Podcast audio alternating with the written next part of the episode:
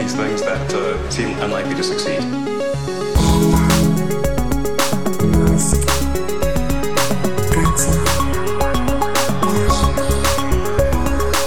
Bienvenidos a un nuevo episodio de Elon. el ¡Ay, mamá! ¡Ay, mamá! Vamos, tenemos que hacer seguimiento, tenemos que volver a hablar un poco de lo de Twitter. Lo sentimos. Tenemos que hablar un poquito, un poquito, un poquito de vida personal de Elon. Pero os prometemos que después de dos episodios de puro de salseo, vamos a hablar de tecnología. Por cierto, por cierto, por cierto, acabo de ver que ha estado en un podcast y ha estado como tres horas con una gente ahí tumbados en un sofá bebiendo una cerveza, no sé qué. ¿Cuándo vas a venir, Elon? A, A Elon, podcast. el podcast que lleva tu nombre. ¿Cuándo? ¿Cuándo? no, no, al final viene el padre antes, así que. en fin. Sí. Eh, Cambiamos el nombre a Errol. Sí, sí, sí, sí, sí, sí. Por cierto, muchas gracias porque está, eh, los, los episodios están con, con más audiencia que nunca. O sea, la verdad. O sea, es- esperemos que os gusten y, y para eso los hacemos. Eh, bueno, ha habido junta de accionistas de Tesla, un montón de momentos divertidos, los comentaremos en el futuro, ¿vale? Vamos a hacer un poco de seguimiento, como os decía, de lo de el, el juicio. Ya sabemos que comienza la segunda semana de octubre y están ahí presentándose alegaciones y contraalegaciones, tanto Twitter como, como Elon Musk. Déjame que las comente súper rápido, dos minutos, tres minutos Hmm. y nos vamos a otra cosa. No, sí, a mí el tema Twitter Ah, vale, me, vale. me- me- Te gusta, me- ¿no? me gusta, me empieza a gustar cómo se está apoyando la cosa. Bueno, yo creo que Elon Musk, por cierto, la junta de accionistas ha dicho que, eh, que, que cree que puede mejorar Twitter. De hecho, creo que dijo mejorar Twitter radicalmente, ¿no? Así que él en su mente sigue queriendo comprar Twitter. Lo que pasa que, como decimos en este podcast, lo que no quiere es gastarse tantísimo dinero como se comprometió a gastar, ¿no? Así que bueno, eh, técnicamente querer, querer, sigue queriendo comprarlo. Pero bueno, los abogados de Elon Musk dicen que la cifra de usuarios humanos realmente, como Matías, como yo, es de 65 millones. No sé si es 60 65 millones, pero vamos. Es un número muy, bajo en muy comparación inferior. con lo que dice Twitter. Exacto. Twitter, recordemos que utiliza una métrica diferente. Twitter no habla de usuarios totales, que son bots, usuarios que son humanos, usuarios que son mezcla, sino que habla de usuarios monetizables, activos cada mes. Y esa cifra es 240, 238, 240 millones en el último trimestre. Entonces, Elon está hablando de una cosa, Twitter está hablando de otra cosa. Hmm. Yo creo que esos 65 millones de Elon no tienen pies ni cabeza. Es posible que sean 200, 300 millones de personas. Número muy etcétera. bajo. Tienes Pero a vamos. toda la muchachada en Twitter. En, de. Brasil no para de publicar memes. Es imposible que haya 65 millones. Ah, es muy poco, es muy poco. Eh, entonces, esto no tiene sentido. No tiene sentido y además la metodología que los abogados de Elon Musk han presentado está basado en Botometer, que es una aplicación creada en una universidad que es un jaleo. Es decir, te da una valoración de si eres un bot o no, de 0 a 5. Yo la he mirado, la mía es un 0,6, con lo cual más o menos cierto. Soy Eso como si, tú, 0,6%. como si tú hubieras desarrollado una herramienta para detectar bots y la usa Elon como en un juicio súper serio por miles de millones de dólares como argumento legal para ganar esto, ¿no? Es como un poco... es un poco Matías, no es, Matías es un poco más bot que yo. Matías dice, la- dice Botometer que es 0,7 de 5, con lo cual tienes 14% de bot dentro de ti. Me vas a causar una crisis existencial. Y me ha hecho mucha gracia porque en, la- en el contraalegato de Twitter dice, Botometer incluso dice que Elon es una cuenta falsa, es una cuenta bot. Esto me ha extrañado, pero sí es cierto que en alguna ocasión la cuenta de Elon Musk en Botometer ha dado un 3,5, un 4 de 5, que entra dentro del espectro más de, oye, es posible que esto sea un bot. Le pasas el nombre de Elon Musk, el Twitter, eh, 20 minutos después, unos días después, y te da cifras de 0,5, de 1,2, es decir, Botometer no sirve para nada, sinceramente, no sirve para discernir. De lo que llevamos diciendo en este podcast 200 millones de veces, desde fuera, desde fuera, con los datos que puede acceder no solo Botometer, sino cualquier persona con la manguera de datos, es decir, desde fuera de Twitter, desde fuera de las bases de datos, únicamente a través de los datos públicos, de los datos externos, no se puede saber si eres un bot o no. O si eres una cuenta que en unas ocasiones está automatizada y en otras ocasiones hay una, una persona real detrás que ese es uno de los grandes problemas, ¿vale? Es decir, hay cuentas que hay personas reales, hay personas reales haciendo spam, hay bots, es, muy difícil de medir, ¿no? Sí. Entonces. O sea, con la manguera no hizo nada Elon. Se fue directamente a botometer.com o como, sea. Es que dijo que había en un pendrive y luego ya vio que esto es más complicado que no sé qué. De nuevo, en el contralegato de Twitter hemos leído otras cosas muy interesantes, que decían que él había intentado hacer varias reuniones con Elon, con el equipo de ciencia de datos de Twitter, para explicarle cómo llegan estos a este 4,8, 4,6, menos del 5% de usuarios monetizables eh, activos cada mes, que, es, eh, que según ellos son bots, ¿no? y, Elon siempre se ha negado a ir a esas reuniones. Sospechoso. Sospechoso cuanto menos. Pero, sí, está, está clarísimo que, esto es una excusa y no sé, a nivel legal le puede funcionar, pero no sé si hay alguien que realmente se lo crea. esos, esos superfans de Elon que saltan a protegerlo de los balazos, como el meme. como el meme. Solo ellos. ¿Y qué implicaría, por ejemplo? Imagínate, vamos a asumir que esto es real. Vamos a asumir que, Twitter solo tiene esos 60 millones de, usuarios reales. Significaría que los anuncios de Twitter están teniendo un rendimiento cuatro veces más real, o sea, que lo que tenía. Es decir, si solo 60 millones de personas estamos pinchando los anuncios, estamos comprando los productos que se anuncian en, Twitter, en vez de 240, significa que los anuncios de, de Twitter son cuatro veces más efectivos, con lo cual, en vez de estar ligeramente por debajo de la efectividad de Google, ligeramente por debajo de la efectividad de Pinterest, de Snapchat, de Facebook, etcétera, las herramientas de publicidad de Twitter serían la hostia. Porque con muy pocos usuarios están vendiendo muchísimo. Tienen un rendimiento increíble. Eso obviamente sabemos que no es verdad, ¿no? Porque hay pocos ingenieros buenos en Twitter, lamentablemente. Eh, así que nada, eso es un poco la cosa. Es eh, las artimañas legales del equipo de, de Elon Musk que yo creo que no van a llegar a ningún puerto. Yo creo que va a ser un juicio, la verdad, que tiene muy difícil Twitter perder, pero de, situaciones más raras ha salido Elon Musk. Mm. Mira, estoy esperando ya. Yo estoy haciendo ya las palomitas para octubre, para el juicio rápido este en Delaware. Sí, y quiero, quiero que reine el caos. No me importa que gane uno, que gane el otro. Que, recordemos, los dos juicios, que no solo es este, sino que la misma jueza, recordemos que poco, unas semanas después tiene el otro juicio con los otros accionistas de Tesla contra Elon. Va a ser un, un mesecito caliente le espera en Halloween al amigo Elon. y aquí, amigos, llegamos a un momento que ha sido, yo no sé, porque ha tenido tantos ángulos, ha tenido tantos ángulos que ha sido una absoluta locura. Publica el Wall Street Journal, ¿qué día fue? Pero fue un domingo. Sí, fue, fue un sábado por la noche, me parece. Sí, 25 de julio. Nosotros lo comentamos en primicia nueve días después. Como siempre, este podcast. a la, bomba que salta. Titular del Wall Street Journal, recuerdo, un diario de negocios. La amistad de Elon Musk con Sergey Brin, fundador de Google, ha estado rota por un afer amoroso, un supuesto afer amoroso. Hostia, tú. Hostia, o sea, yo no creo que casi rompa la pantalla del móvil pinchándolo tan fuerte. recordemos, para poner en contexto, veníamos de la noticia de esta directiva de Neuralink que ha tenido dos hijos de Elon Musk y ya había en Twitter flotando, pues como toda una memética de eh, Elon Musk, eh, semental, Elon Musk. Pues de repente aparece esto, ¿no? O sea, fue un día para recordar. Hostia, tú. Entonces, el meollo de esta noticia que cuentan. Ahora, vamos a hablar. Es posible que le dediquemos a esto, os prometo. Joder, he prometido antes que íbamos a hablar de tecnología, pero a lo mejor nos metemos 20 minutos con esto, ¿eh? porque hay mucho, hay mucho que sacar.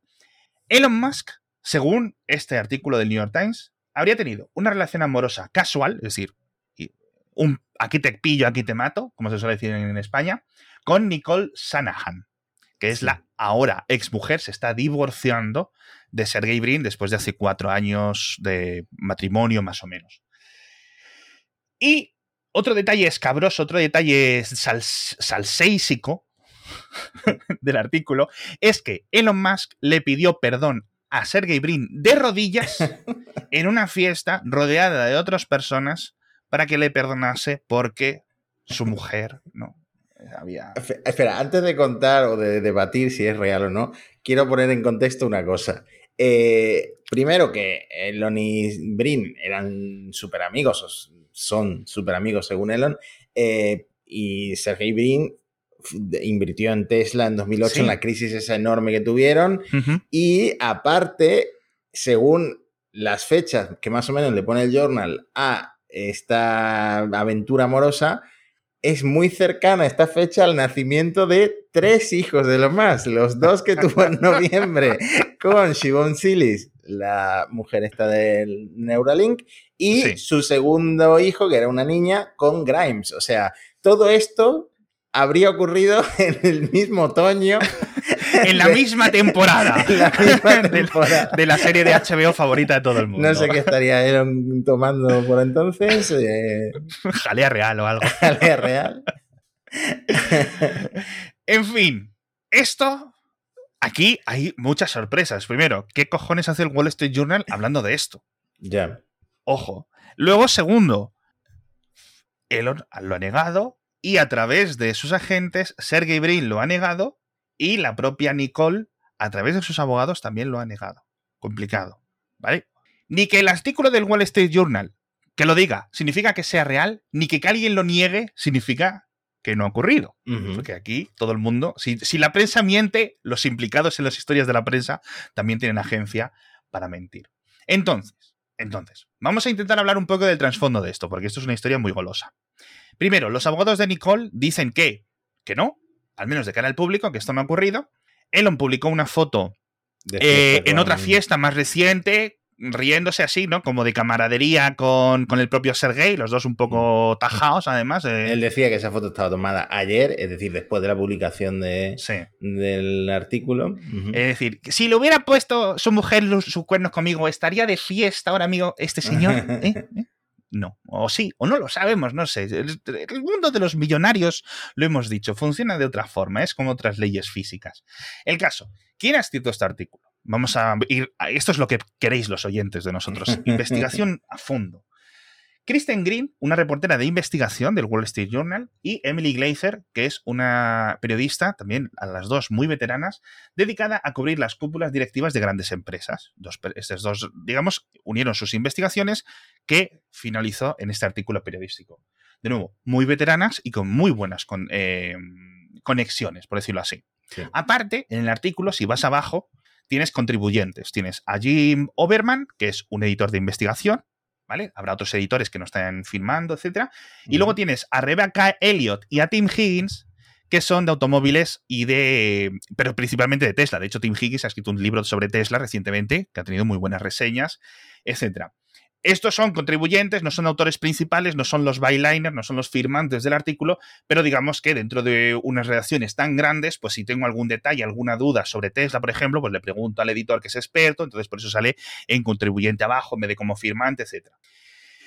El Wall Street Journal no es como un blog en el que Pepito Martínez escribe cinco artículos al día, ¿vale? Al menos este tipo de reporteras. Son reporteras, vuelvo a insistir en la palabra veteranas. Son reporteras que a lo mejor están X semanas trabajando en una pieza, están trabajando en, múltiples artículos a, a- a la vez, en paralelo, y pues cada semana, cada 10 días, cada 15 días publican algo. Es decir, no es algo que esté escribiendo cinco artículos al día, en plan, a ver cómo la puedo liar, a ver que necesito conseguir visitas, que es lo que dice Elon Musk.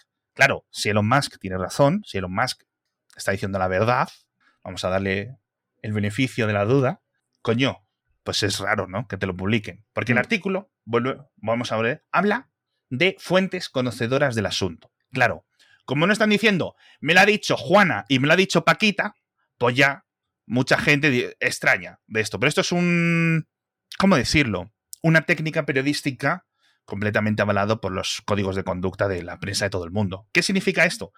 Que internamente, porque esto no es un, esto no funciona en plan, yo quiero escribir de esto y escribo de esto. Sobre todo en este tipo de noticias tan peliagudas, pasan por varios filtros internos, es decir, jefes de estas reporteras que han verificado las pruebas que ellas les presentan, que ellos, pues, les pueden dar más o menos más información a sus jefes o no, de la que se publica luego realmente, y esos jefes han dado el ok. Es decir, no son dos reporteras que han dicho, bueno, me voy a inventar, a ver, tira una, Sí. un dardo, De hecho, Elon Musk, infidelidad con, ¡pum! Matías Sabia de Elon, ¿sabes? sí, así funcionan muchos medios. Pero eh, de hecho, Elon le lanzó los perros en Twitter a el editor, no a las redactoras, no a, las, a estas periodistas que han mencionado, a Michael Siconolfi, que es el editor de investigación del Wall Street Journal, eh, lo mencionó varias veces en Twitter para que obviamente fueran los fans de Elon a eh, dejarle ahí su comentario. Que eh, si es mentira, pues tampoco me parece mal que Elon esté No, no. sacándole los colores a este señor. Claro, efectivamente. Entonces, ¿significa esto que las fuentes están inventadas? Yo creo que no. Significa que al menos los editores del Wall Street Journal han visto las fuentes y los datos, digamos, tan convincentes como para publicarlo. ¿Vale? De nuevo, no ha habido ninguna actualización en el artículo, es decir, no ha habido ninguna actualización. Nos hemos equivocado, pedimos perdón, ¿no? Y tampoco ha habido denuncias. Es decir, una cosa es que tú digas, ah, esto es falso, y otra cosa es que digas, hostia, esto es falso, vamos a los tribunales que lo vamos a demostrar. Que eso es cuando realmente pones tu, ¿no? tu valor. No, no, no todo tiene que ir a los tribunales para demostrar que es falso, pero te da más veracidad, ¿no? Si al final vas a los tribunales y, y listo, ¿no? Entonces, por otra parte, en general Estados Unidos, pero obviamente el Wall Street Journal, el New York Times, etcétera, operan con unos niveles de veracidad mucho más altos. Ya no solo de la prensa grande, española, europea, sino que de, de verdad que se toman las cosas muy en serio, lo que publican y lo que no, que no son... ¿Vale? O sea, la gente compara que como todo tiene una web, pues parece que todo es lo mismo. No es realmente Mm. lo mismo, no funciona realmente así. Sería muy triste, ¿no? Que funcionasen así, ¿no? Por eso siempre tenemos, pues eso, el Associated Press, tenemos Reuters, tenemos cosas que más o menos nos podemos fiar. Mm. Es decir, que yo un día en, en Mixio por la mañana puedo contar una cosa que sea una parida y el Mm. día siguiente me equivoque porque no, hay- no tengo un jefe, ¿sabes? No, no, no, no, no, no, no, no tengo más. Sí, pero... eso es lo que demuestra es que siguen confiando en la fuente, o sea, de alguna forma, o, o, hay ahí algo muy podrido dentro del Wall Street Journal, o realmente están confiando mucho en la fuente y, la foto de Elon pues no es suficiente para desmentirlo, no lo sé, no lo sé qué está pasando. Efectivamente. Me, esas dos opciones yo creo que resumen muy bien todo lo que ha ocurrido con este artículo.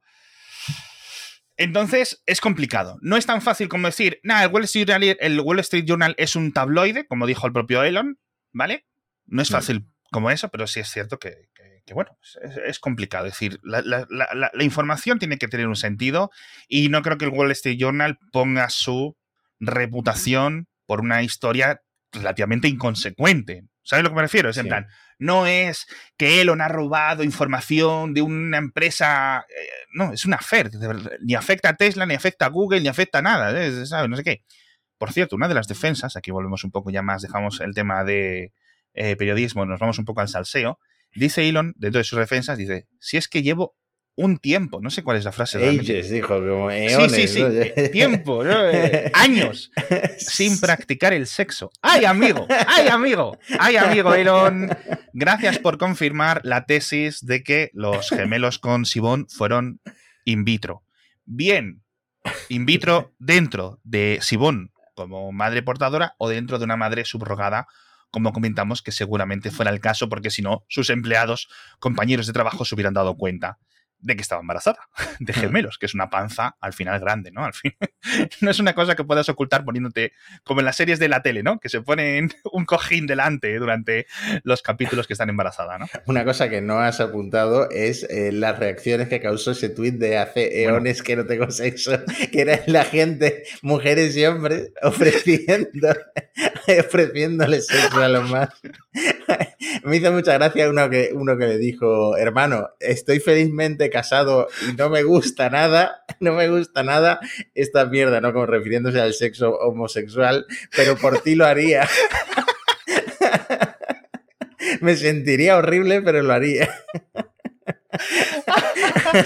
Y le dice además, creo que le dice, dice, tengo el permiso de mi mujer. Eh, tengo el permiso de mi mujer para ir a hacerle pasar un buen rato a Elon Musk, aunque yo vomite directamente de la mera proposición que es tener sexo homosexual. Qué locura, tío, qué locura. Esto no sabemos si es un troll, si puede ser alguien inventado, un chaval de 13 años en el móvil. Ja, ja, ja, ja, ja. Pero yo que sé, me hace gracia, ¿no? Porque peores fans de, de- de Elon en la realidad hemos visto en el pasado. Eh, bueno, y un montón más de personas. Simplemente este caso yo creo que es el que más, eh, el tweet que más vueltas ha dado, pero sí es cierto que es en plan curioso, ¿no? Curioso. Investigaremos esto. Esto, esto es una cosa que la, la anoto yo aquí eh, para investigar en el futuro, ¿no? Esto de en plan, si Elon dice que no ha tenido sexo, no sé qué, no sé cuánto, ¿de dónde viene esto? ¿De dónde viene aquel? Eh, ¿Cómo es esto? ¿Cómo es aquello? Porque a lo mejor podría explicar mucho. A lo mejor es abstinente o ¿cómo se dice? No, no me acuerdo la palabra. Célibe. Sí, célibe. Célibe. Hmm. ¿Quién sabe? No ¿Quién sé, a lo no? mejor, mira, los cuando tú te divorcias de uno de los hombres más ricos del mundo como es Sergey Brin, supongo que eh, puede haber ahí intereses que hayan llevado a alguien, quizá del lado de Sergey Brin, a inventarse toda esta historia. No lo sé, no lo sé. Es Sí. que al final la- un divorcio con una persona de ese nivel es mucho dinero en juego. Hay mucho dinerito, pero claro, Mm. es cierto que quizás los rumores pueden haber salido del, yo qué sé, en principio, bueno, eh, esta infidelidad fue una de las causas del divorcio, ¿no? Según este Sí. artículo.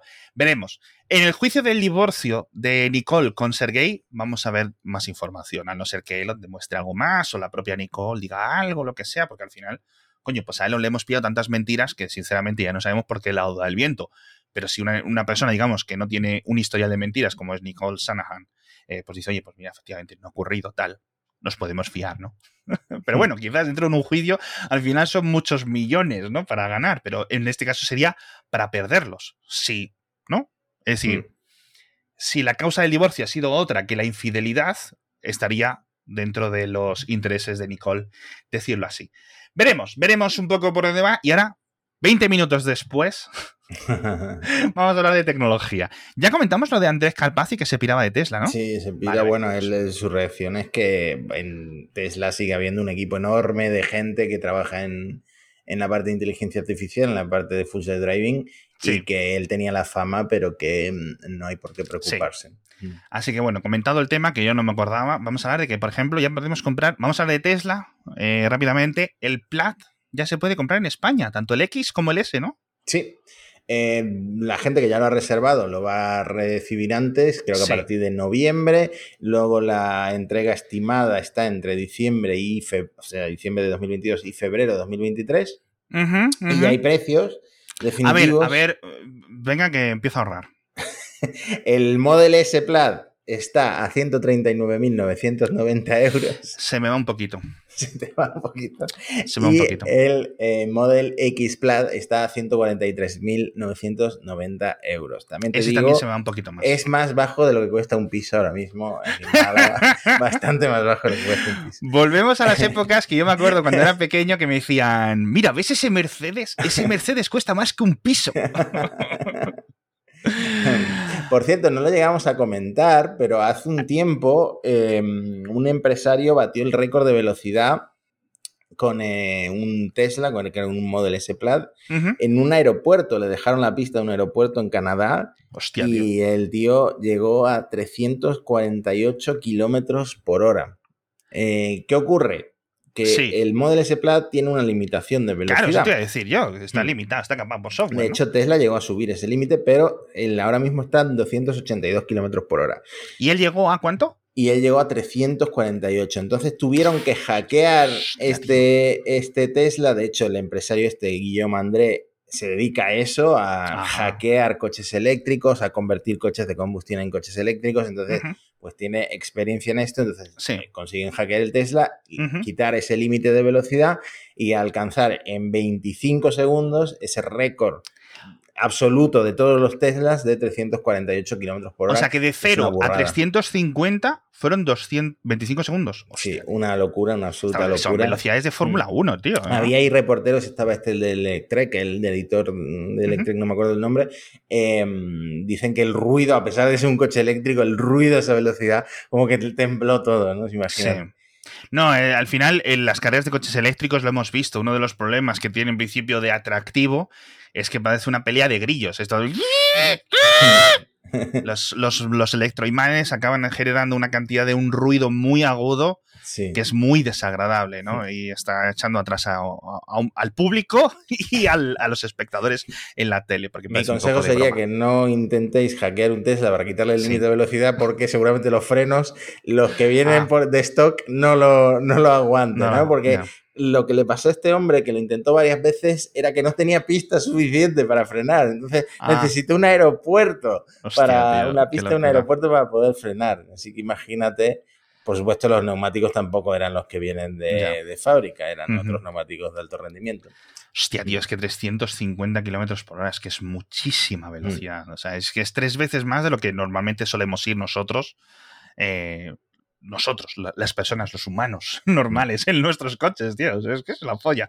Yo creo que algú- yo creo y, y- y- y- que nunca he ido ni a 200 kilómetros por hora, no en mi coche, sino en otros coches, ¿no? De- nunca he estado realmente Sí. a 200 por hora. O sea, no, no me puedo imaginar la velocidad que es 350, tío. Sí, una- que yo creo que el dato más interesante que no lo hemos mencionado es que, vale, le cambiaron los frenos, le cambiaron los neumáticos, tuvieron que hackear para quitar el límite de velocidad, pero lo demás era el Model S Plaid de fábrica. Tal es cual. decir, ni Sin alerones, ni eh, las mismas baterías, los mismos. Pues Sí. una sí, locura Lo, que, lo que puede hacer este coche. sí, sí, sí. Que no es como la película francesa esta de Taxi, Hmm. ¿no? Que convierte el 406, le empiezan a salir todas las cosas que esas películas es increíble. Me encanta esa, esa película, me encanta esa saga. En fin, eh, por cierto, por seguir hablando de Tesla, podemos hablar rápidamente de la competencia. Hemos comentado un poco los problemas que está teniendo Apple con su coche autónomo, lo hemos comentado en Cupertino, con lo cual, si queréis, vais a escuchar el último podcast que hemos grabado. Y en Volkswagen han tenido problemas. Bueno, primero que dicen eh, Herbert Díez, que ya no es el jefe, ya no es el director ejecutivo de, de Volkswagen, le han echado. Ahora comentaremos por qué se supone que le han echado, que os va a hacer gracia. Dice que esperan superar en 2025 a Tesla en ventas de coches eléctricos, que podría ser verdad o podría ser mentira. No sabemos, no tenemos bola del futuro, pero la verdad es que las tendencias tanto de Tesla como de Volkswagen están aumentando muchísimo, con lo cual al final será realmente pues quien tenga más fábricas o quien tenga unos precios más ajustados, porque al final son los dos, mm, junto con BYD, Hmm. los que se van a poner y repartir la gran parte o al menos el liderazgo del mercado de ventas eléctricos. Hmm. Sí, bueno, Herbert Díez Elon lo respeta bastante. Sí. Tienen ahí como un amor-odio. Sí. Eh, Díez lo considera, yo creo que como el ejemplo a seguir, ¿no? Como su oponente y ha puesto a, a Volkswagen un poco en el camino que ha Hmm. recorrido Tesla, pero obviamente dice Díez, a ver, Elon ahora va a tener que arrancar dos fábricas muy grandes, la de Texas, la de Berlín, le va a costar mucho trabajo, mucho esfuerzo, es la oportunidad para Volkswagen también para, para superar a, a Tesla en ventas en los próximos años. ¿Qué ocurre? Que a Heber 10 lo han largado, lo han echado, eh, supuestamente ese mutuo acuerdo, pero no, claramente eh, lo han despedido. Y hay como dos vertientes, dos teorías de por qué eh, lo han echado. Está, pues, eh, digamos, la de la para la galería, según Bloomberg, por los Sí. retrasos y los fallos en el desarrollo de software de eh, los coches de no solo de Volkswagen, sino del grupo, de Porsche y de no sé qué otra marca, ¿no? Sí. Este, eh, este grupo tiene una unidad de desarrollo de software que se llama Cariad o Cariad y eh, han tenido muchos problemas en los últimos años. También se dice que no gustaba internamente 10 por su estilo, que era como muy duro, muy de chocar con líderes sindicales. Esto, de nuevo, se parece mucho a lo que hace Elon, eh, que decía que había que recortar miles de puestos de trabajo para poder competir con Tesla. Vamos, que tenía un estilo Sí. de lider- de- de liderazgo muy parecido al de Elon. Nosotros lo hemos mencionado mucho en el podcast porque Sí. eh, Volkswagen se ha movido mucho también desde el escándalo del Dieselgate, que es cuando entró él. Eh, se ha movido mucho también en, en Sí, este hay muchas luchas internas, hay muchas rencillas dentro de las familias, digamos, que tienen mucho poder dentro del grupo Volkswagen, familias eh, poderosas dentro, dentro del grupo, quiero decir, tanto alemanas como en Austria, etcétera, que tienen gran cantidad del poder accionarial. Es complicado, no sabemos muy bien cómo funciona este mundo. Seguramente reporteros del Mundo Automóvil eh, lo tengan ya un poco más eh, medido, pero sí es cierto que era un poco raro, ¿no? La relación Sí. que tenía Herbert con, con Elon. Recordemos que Elon estuvo montando en un ID3 hace poco en un aeropuerto. eh, Herbert lo trajo en una conferencia de Volkswagen, que traer al líder de la Sí. competencia es como muy raro. Era como muy raro, ¿no? Y Sí. hubo un rumor ahí que yo creo que duró como cinco segundos de que iban a Elon iba a poner a Herbert a dirigir Sí. Tesla. Se iba a quedar en una posición un poco más como la que hace en, en SpaceX. Pero vamos, esto se, se ha dicho ya de tanta gente, ¿no? Mm. Que. Bueno, se le ha ido a Elon, eh, no sé muy bien qué pasó, el- lo que le decían que era como su mano derecha en, en Tesla o ¡Ay, sí, sí, sí, Mm, sí! mm. Eh, déjame que esto te lo apunte para el siguiente episodio, porque aquí hay Hmm. algo. De nuevo, un poco de salseo, muchas cosas infundadas, pero ha habido un despido raro ahí en un alto ejecutivo de Tesla y tenemos que mirar un poco, eh, informar a la audiencia de qué Hmm. es lo que ha ocurrido. Bueno, el la segunda eh, hipótesis de por qué eh, han largado ah, a Herbert Díez. Eh, esto es un rumor, yo no sé si el Wall Street Journal lo publicaría, es un rumor, no está confirmado, pero se dice que Herbert Díez tuvo una, un romance, una relación con una empleada. Adiós. La ascendió y la dejó embarazada. No sé en qué orden, A lo mejor, se quedó embarazada antes del ascenso. Eh, la cuestión es que ese rumor está flotando también por ahí. Supuesto escándalo. Sí, un, escándalo que llevaba varias mm, semanas dando vueltas por el mundillo de. Ciertos paralelismos también con Elon. Que los paralelismos con Elon, efectivamente, son, son amplios. Son amplios. En fin, es un poco raro. Otra gente que dice que va a superar a Tesla en breve son la gente de BID, el fabricante chino, Bajol Dreams, que es uno de los grandes fabricantes de coches eléctricos, que, si te decías por sus cifras de ventas totales, que algunas personas las confunden, ya superan a Tesla en ventas. Están creciendo muchísimo BID, obviamente, ¿no? Hmm. Están entrando en Europa eh, a través de un montón de acuerdos, con lo cual poco a poco vamos a ir viendo más cosas de ellos, en, principalmente en países del norte de Europa. Pero bueno, poco a poco. Es como los Tesla en 2013, que veías uno y decías, y se lo ponías por, WhatsApp a todos tus amigos. Este he visto un Tesla Model S. Hmm. Yo veo mucho, eh, el vecino de mis suegros eh, tiene un coche, un subchino, creo que es híbrido, es Lincoln Co, ¿no? Es la marca es un híbrido chino y siempre me llama la atención porque es como, ¿qué coche es este? ¿Qué marca es esta? Lo, busqué en Google. bueno, eh, más aproximadamente el, ya no venden coches de gasolina ni de diésel, ya venden coches que son híbridos y coches que son eléctricos. Más o menos mitad y mitad. Eh, dependiendo del mes que publican cifras va cambiando un poco, pero claro, de puros eléctricos solo son la mitad, con lo cual, bueno, a pesar de eso, están creciendo muchísimo, tienen como 6, 7 grandes fábricas y poco a poco pues están comiendo la verdad que un montón de ventas, tienen productos que yo creo que están saliendo bien de precio, que están saliendo bien de calidad y sobre todo que están sacando cosas. Pum, pum, pum, pum, pum, pum, pum, que no paran, que no están teniendo estas crisis de que ahora vendemos poco, como por ejemplo puedes tener eh, los de Ford con el Mustang, los de Rivian, no sé qué. Esto dice que van a sacar un coche y lo puedes comprar. ¿Sabes? Que al final es lo que importa, ¿no? Eh, así que obviamente están creciendo muchísimo y como decíamos con Volkswagen se van a repartir un poco el trono eh, y con mm. Tesla en los próximos 2-3 años. a ver, yo estoy esperando a que venga como el Xiaomi de hace unos años de los coches, que sea en plan 200 euros el Xiaomi que es espectacular, pues que venga lo mismo en coche. Entonces sí te compro un coche chino, por ahora eh, Precisamente Xiaomi, los coches, el software de software, el software de coches autónomos que está desarrollando Xiaomi está desarrollándose sobre chasis de BID. Bueno, de hecho, sobre un BID tank, ¿vale? Mm. O sea, un tank, no de tanque, tank, mm, no sé, es, así. Eh, así que lo están probando eso, es curioso, es curioso simplemente, pero vamos. Eh, veremos, veremos cómo va, porque la verdad que dicen que van a vender 300.000 coches eléctricos al mes, esto sería muchísimo más de lo que está vendiendo Tesla, ¿no? Pero bueno. Eh, del hecho al trecho, hay bastante. Mm. hablando de competencia, decíamos antes de Apple, Tim Cook le vieron el otro día en un Rivian, yendo a esta junta, a este cabal, a este la reunión del Sun Valley, que es, no sé dónde se hace, en Idaho, en Indiana, o no sé dónde, cada año que se reúnen los líderes eh, corporativos de Estados Unidos y de otras zonas, yo creo, ¿no? Es un poco como el Club Bilderberg, pero para los guays estos. Fue, fue Elon, y también fue Tim Cook y fue, curiosamente, a bordo, montado en un Rivian, según Qué embarazoso llegar en tu Rivian y encontrarte con Elon en el parking, ¿no? le, das, con el coche, ¡pum!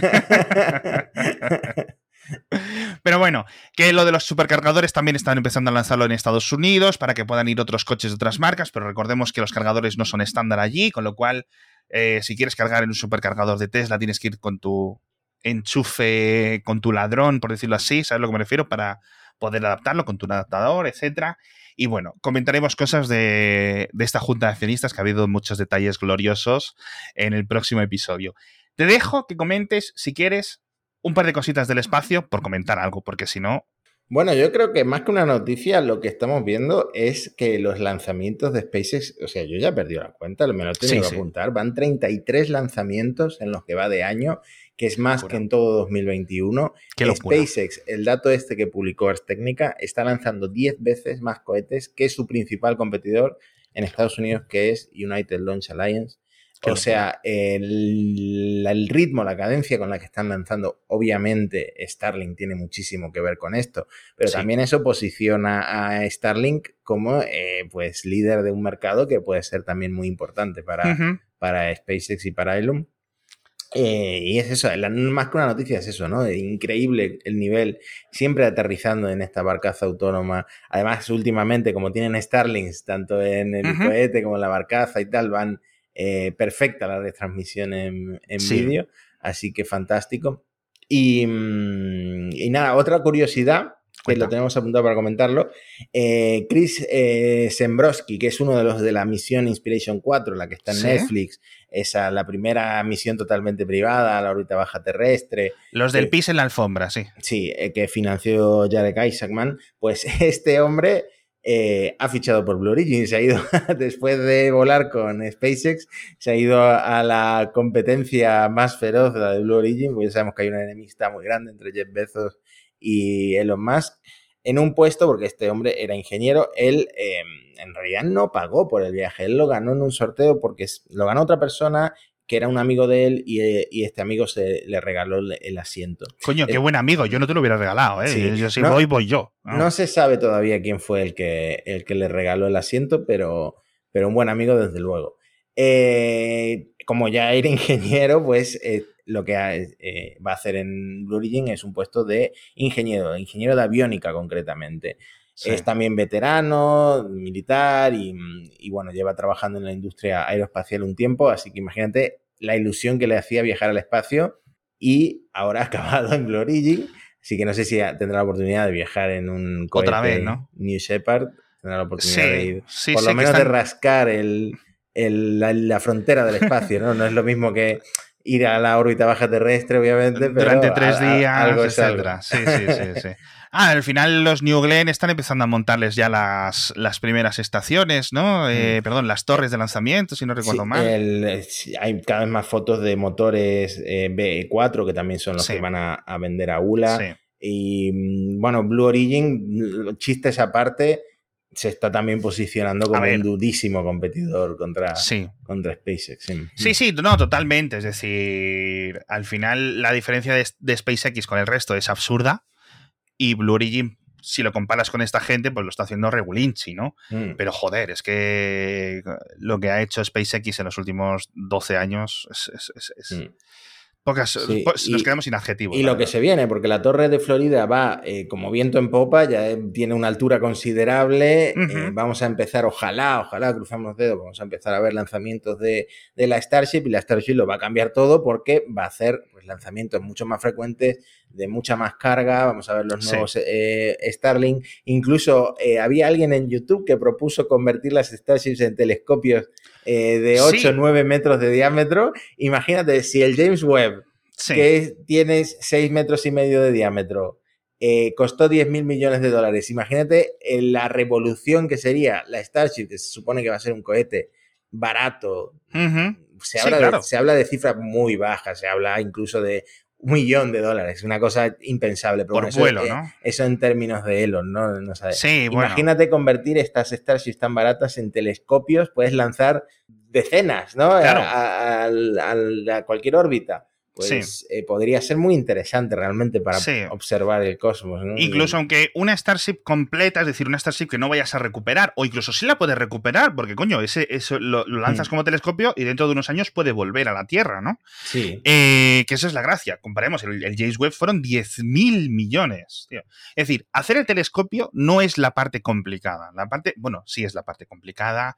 El lanzamiento ha sido complicado, pero si realmente lo puedes hacer de una forma mucho más, digamos, industrializada, serializada, hostia, es que tener un montón de telescopios de repente en un montón de sitios haciendo un montón de exploración en paralelo en diferentes puntos del sistema solar puede ser algo importante, tío. Esto yo creo que, que- que la verdad es que se habla poco porque la verdad es que estamos hablando de a, a década, década y media, dos décadas de distancia, pero el futuro de un cohete fiable, grande, de una mula de carga de verdad, sí. barata, va a ser increíble. Porque igual que lanzaste eh, Estados Unidos, bueno, hace años se lanzaban un montón de sondas, pero costaban muchísimo y eran proyectos de décadas, que se convierta en en plan, cada, que cada Pepito lance su sonda hasta el espacio, a, hacer lo que quiera, que todos los planetas se llenen de un montón de sondas que estén orbitándoles constantemente porque va a costar muy poco hacerlas, ¿no? Es decir, puedes mandar una sonda para que estudie casi cualquier luna de cualquier planeta, eso podría ser algo increíble, tío. Así que vamos a ver si poco a poco se va viendo, ¿no? Se va convirtiendo en una realidad, una de las cosas que decía Elon, que los lanzamientos de los cohetes se conviertan más como en lanzamientos de aviones. Es decir, que sea algo que no nos interesa realmente. ¿no? Decía Elon el otro día que ah, con toda esta prensa polémica que está generando, se iba a centrar en lo suyo, ¿no? Se iba a centrar en los coches eléctricos, se iba a centrar en, el espacio. Eh, este podcast no sería lo mismo, pero, pero el Elon centrado en, en, lo suyo es el mejor, ¿no? Es el que consigue este tipo de cosas. Eh, por cierto, dijo una flipada el otro día, dice, la humanidad llegará a Marte durante tu vida. No la vida de Matías, sino la vida de la persona con la que está hablando. Eh, sí, la persona con la que está hablando tiene 80 años, pues sí. Igual no, pero mi hermano de 11, que, cumple 11 este domingo, pues quizá lo, quizá lo ve, quizá lo ve. Es la viejita de Coco. Falta media hora para que lleguemos a Marte. no, pero sí es cierto. Y al final, bueno, podemos reírnos un poco más de eso de que eh, llegan a Marte en 2024, etcétera. Las cosas de Palacio van despacio, pero este tipo de de lanzadores, la verdad que solucionan un montón de cosas y ponen en perspectiva las últimas décadas de realmente de abandono, en cierto sentido, de, de abandono de la, de la industria y de la carrera espacial. Los prometemos que en el próximo episodio vamos a hablar más de tecnología, al no ser que el Wall Street Journal nos lo impida. o Insider saque de repente, ¿no? Elon Musk. Más hijos, más hijos, más hijos. Elon asesina a dos podcasters, no sé qué tal. Y vienen aquí nuestras mujeres, nuestras viudas, a darnos, a, contar eh, qué ha ocurrido, ¿no? A mantener la, la antorcha. hasta pronto, hasta la semana que viene. Hasta la próxima.